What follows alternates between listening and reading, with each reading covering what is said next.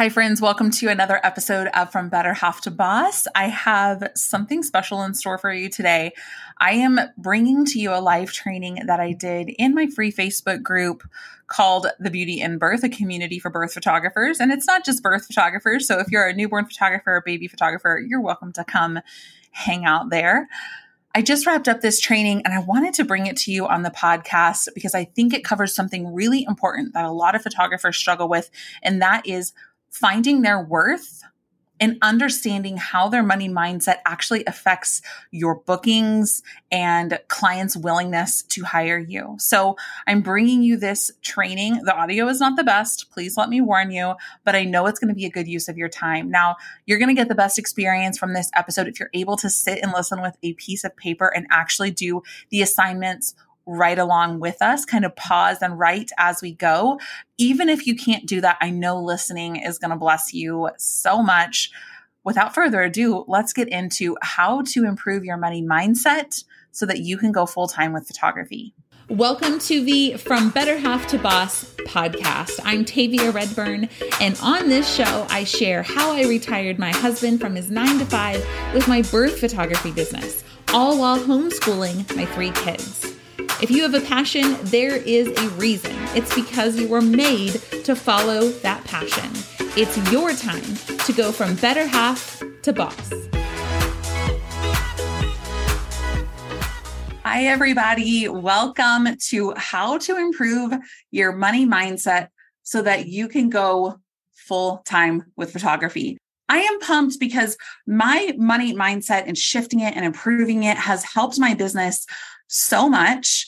Now, my promise for this training is for you to leave with a clear picture of your money mindset and how you can improve it so that you can go full time with photography. Okay, let's get into the conversation here about money and mindset. When it comes to money, a lot of people start to get uncomfortable chances are you're here as a photographer and you love what you do. And maybe you start to kind of feel bad for charging a lot, whatever a lot means, right? Because that's kind of relative. But because you love what you do, you don't really want to charge a lot. So I want to ask you a question right off the bat. Do you feel bad when you make a lot of money? Why? And do you believe that you deserve to make a lot of money? These are some questions just to start us off with. The truth is, just like you have a relationship with your parents, with your kids, with your spouse, with your friends, you also have a relationship with money. You have a relationship with money. And it's primarily rooted in our childhood and what we were taught about money, which is like most of our beliefs, right? And what we grew up with learning about money. So let's backtrack a little bit and look at what is a belief, any belief at all. A belief is something that you believe to be true, but it isn't universally true. If it's not true 100% of the time, it is a belief. For example, a belief some of you might have is I don't have time to work on my business because I have a full time job. And this might feel true to you. In fact, beliefs often do feel like truth and like fact. But then I would ask you are there people out there who have a business and a full time job? Are there people out there who are busier than you and still have a photography business? Remember, if it's not 100% true, 100% of the time, it's a belief.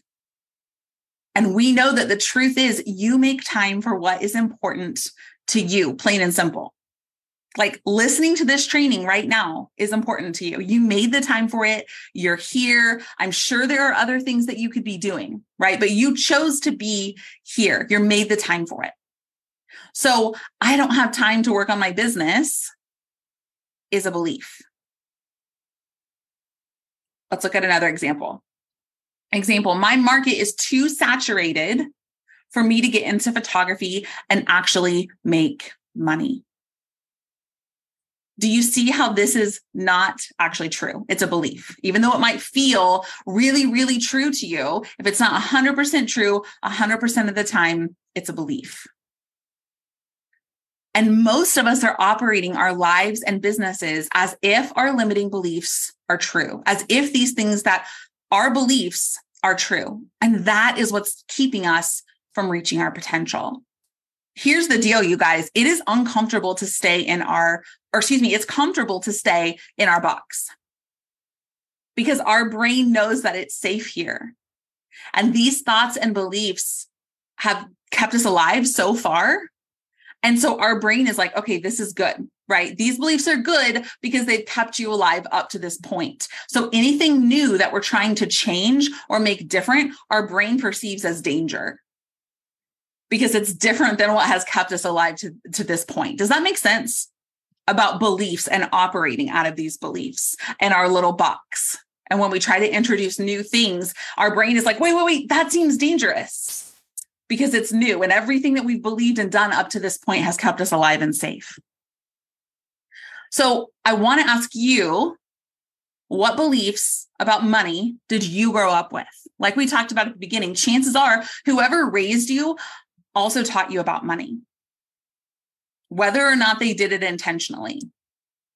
For example, my dad is also a small business owner, and I learned a lot of really great things about money and building a business from him. He gave me some good beliefs about money that I chose to keep.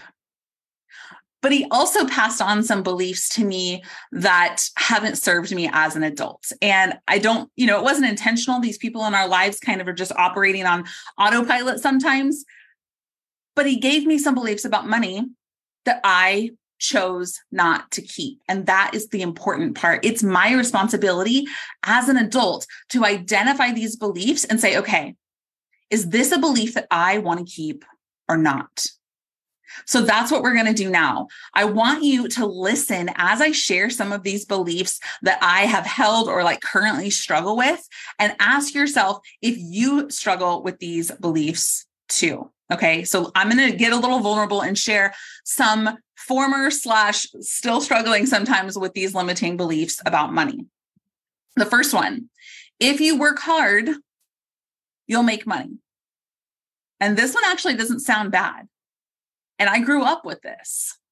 This taught me to have a good work ethic, but it also taught me to associate working hard with making money. And if I make money without working hard, I think I've done something wrong. Another former limiting belief about money is I need to go to college and get a good job or marry someone who has a good job to have benefits and security if you know anything about my story, you know this was a belief that it took me a long time to get rid of. But a lot of us, especially as Americans, we see this as like the American dream go to college, get a good paying job with benefits, and that's the goal. And it's not a terrible thing to believe, but growing up with this belief taught me that if I veered from this path, I was doing something wrong or irresponsible. Let me know in the chat if this one resonates with you, because I think a lot of us, especially in America, were taught this growing up, especially my generation and older.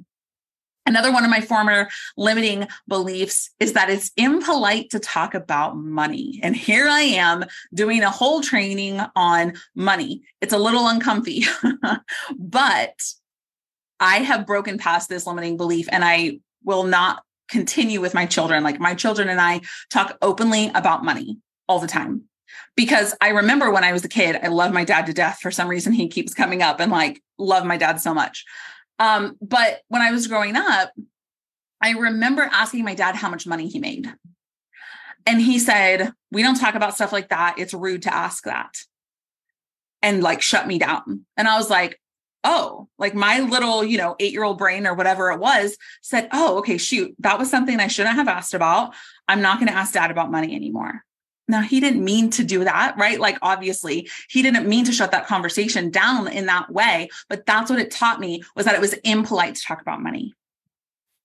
let me know in the chat if you're like, yeah, I grew up thinking it was impolite to talk about money and ask people how much money they made and how much their car cost and how much their house cost. Those are all conversations that I openly have with my kids these days because I want them to understand that talking about money is acceptable and kind of break this stigma. Another one of my limiting beliefs growing up, maybe you can relate to this one. I think a lot of us heard this growing up, maybe still hear it or even say it to our kids, is money doesn't grow on trees. I heard this all the time, all the time. And this brings up scarcity, right? Like we better enjoy it while it lasts or be stingy about money because it's not just out there growing on trees. So I want to share, I'm sharing on the screen some common limiting beliefs about money. And I want you to read through these. I'm going to read them out loud. I want you to read through these and pick one or two of them that scream out to you that you're like, yes. Or even one of these that you're like, actually, that's true. That's not even just a belief. That's true. If you have one that you're reading and you're like, that's true, I want you to write it down. And I want you to just pick one or two that are prominent for you. Okay. Money doesn't grow on trees, like we just talked about. You have to work hard for your money. I feel guilty making a lot of money. Having money is greedy, or wanting to have a lot of money is greedy. I can't ever save money more money, more problems. That's another one I grew up with as like a 90s baby. Never go into debt. Thanks, Dave Ramsey. Never go into debt. Rich people are lucky. I have champagne taste on a beer budget. These are some common limiting beliefs about money. Which of these stick out to you? You can tell me in the chat or write them down for yourself or both. So let's dig into this one because I think that this is one a lot of photographers deal with and struggle with. And that is, I feel guilty for wanting to make a lot of money. I feel guilty for wanting to make a lot of money. Anybody feel this way? Like, I feel bad for wanting to make a lot of money. I don't know if you've noticed this. I realized this a few years ago and I started paying better attention. The bad guy in cartoons is often rich. And so I immediately think of like Scrooge McDuck, who's like up in his big high rise, like rolling in gold coins, right? And we're shown this image in cartoon as kids of like what rich is. And often it's negative. Often it's bad and negative. So it's no wonder we grow up thinking like, well, I don't want to be a bad person. I don't want to be, you know, mean or evil. So like I can't be rich, right? But why is this money relationship important? Why does this matter? And this is bringing it back to photographers specifically, because if you don't think you're worth your price and you don't think it's a good thing to make a lot of money, you're likely unknowingly repelling money with your energy and your actions. And I want to give you a detailed example to show you what I mean. I want you to think about it like this. Let's look at Lisa, who's made up who is the low price photographer. If your name is Lisa, I'm not talking about you. Okay. We're looking at Lisa, the low price photographer. Now, Lisa is really talented, but she's struggling to find high paying clients. Lisa has this deep rooted belief that money is selfish or like wanting money is selfish. Therefore, she underprices her services. She doesn't want to be perceived as greedy. So she keeps her rates low. When clients inquire to book a session with her, she feels guilty about her prices and often offers discounts without being asked. Anybody relate to this? Anybody's like, I just gave them a discount and I don't even know why. like they didn't even ask for a discount. And I'm just like, here's 20% off. She's like anxious about money conversations. And she also shies away from investing in her business because she's afraid to waste money. And even though she's really talented, her money mindset is what's holding her back. And she unknowingly is repelling these high paying clients who can sense her lack of confidence in her worth. And as a result, those high paying clients start to question the quality of her work because she doesn't seem to value it appropriately herself. Whoo, that is a big one, you guys. I'm going to say that again she's unknowingly repelling high paying clients because they can sense her lack of confidence in her worth. And they start to question the quality of her work as a result. I could go into a whole tangent that I'm not going to about how raising your prices can actually be a marketing strategy. I'm not going to go down that road. I will say when I raised my prices, almost doubled them, I became equally as booked, if not more booked. Because your price is almost kind of marketing for you. It's positioning your brand, your price does. Okay, so all of these things about poor Lisa is because she believes that if she wants to make a lot of money or charge a lot of money, it's bad and it makes her a bad person. She doesn't want to be a bad person. And this insinuates that people who have a lot of money are bad or money itself is bad. And the truth about money is that money is without morals. Money is not good or bad itself. Like I have a pen. It's not a very sharp pen, but I have a pen right here. And I can take this pen and I can write a note to a friend, an encouraging letter that I can write and send in the mail. Or I can take this pen and like jab it into somebody's leg. Right? That was very violent. Is that the pen's fault? Are either of those two things because I had a pen? No, it has nothing to do with the pen. The pen is not good or bad. And it's the same with money. It's not good or bad. It's the person using it that makes it good or bad. So then, why do we feel bad if someone wants to pay us a lot of money? If somebody values what you do and they want to pay you, who are you to stop them? So I want to give you kind of like this mic drop thing that I say to myself often and I tell my students often. And that is it's none of your business how your clients spend their money. I don't know if anybody else does this, and I'm kind of calling myself out on this a little bit. But if you ever like think about your client and they're like, oh, they can't afford me. They can't afford my prices. Wait, what? It's none of your business how your clients choose to spend their money. And if they want to pay you a premium, why would you stop them from that? Why would you rob them from that? It's none of your client, none of your business how your clients spend their money. And let's go back to this money doesn't go grow on trees because this is one I know comes up for a lot of people. And it's actually not true if you think about money because it's made out of paper, but that's a whole other conversation. Um, money is actually a renewable resource, right? You spend it, then you make more, then you spend it, then you make more. It's renewable, like you can get more. But the one resource that's not renewable that we all seem to be okay with getting rid of is time. So we spend our time to save money. We spend the thing we can't get more of to save the thing that we can get more of. We're wasting the resource that we're never going to get more of on one that we can always get more of. There's always going to be more money. Just ask the US government. that joke has never been more true than it is today. So grab a piece of paper or something to take notes with.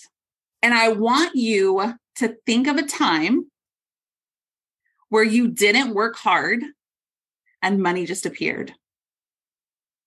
I'm going to give you some examples. Something like small, like you found a $20 bill or a $10 bill or a $1 bill in your jeans. Like, have you ever found money? Like, literally just had a random check sent to your bot, like mailbox, or you got a refund for something, or you found a gift card that you weren't expecting, or like money in the parking lot. I want you to get your head in this space and think within the last 30, 60, 90 days. And I want you to think, and I want you to challenge yourself to think of 10 different ways that money has come to you where you didn't work hard and money just appeared. So go ahead and do it now. Get out a piece of paper, open the notes app on your phone. I'm going to do it with you, actually. I'm going to challenge myself right along with you. So the question is 10 ways money has appeared to you without you having to work hard for it. You can go ahead and start. I'm going to keep talking a little bit, but also let you work. Some examples, if you're struggling to think of anything, do you have birth payments coming in this month? Like someone's on a payment plan. Have you gotten a refund for a purchase? Have you used reward points to purchase something? Like literally, my Starbucks this morning, I bought with rewards, which is so fun. Have you been given a gift? Have you found a quarter on the ground? Did somebody buy your lunch or dinner? Think of a time where you didn't work hard and money appeared. And I'm going to just share a few that I wrote down in case you're like getting to six or seven and you're kind of feeling stuck. My husband does like day trading stocks and he had somebody sign up under him and he got like 12 free stocks. And I won't say what some of the stocks were, but they were insane that we got them for free. So that was just totally free money that was given to us. Starbucks this morning, bought it with reward points. Best feeling ever when it's just completely free. Um, I opened up Venmo to send somebody money and I had 20 bucks in there that I didn't remember was in there. So that was free money and abundant. There was a quarter on my nightstand this morning. Pretty sure it belonged to a kid, but it's in my room. It's mine now. And I got 1% back using my PayPal card. I have like a PayPal business debit card and I get 1% back. And I recently got the email that's like, you got this much money back for free. So I'm going to tell you why we're doing this. We're doing this because I want you to see that no matter what the economy looks like, that no matter what people are screaming on the news, no matter what people are saying in Facebook groups about how people aren't spending money on photography right now and how their bookings are down, and oh my gosh, the sky is falling. This exercise is to show you that money is actually abundant. And there is opportunity everywhere when you look for it. And a lot of this stuff, and maybe this is true for you, you kind of are like, oh, cool, and you push past it. But can we pause for a minute and gratitude and notice these things and acknowledge them as abundance and acknowledge them as things that are good coming into our life? Was this helpful? Hopefully, this was helpful for you guys to just pause and see these small things that feel small but are actually big. And it's just proof that money is abundant and money is out there. You know that everything that we build is set on step one, which is your foundation. And your money mindset is a part of your foundation.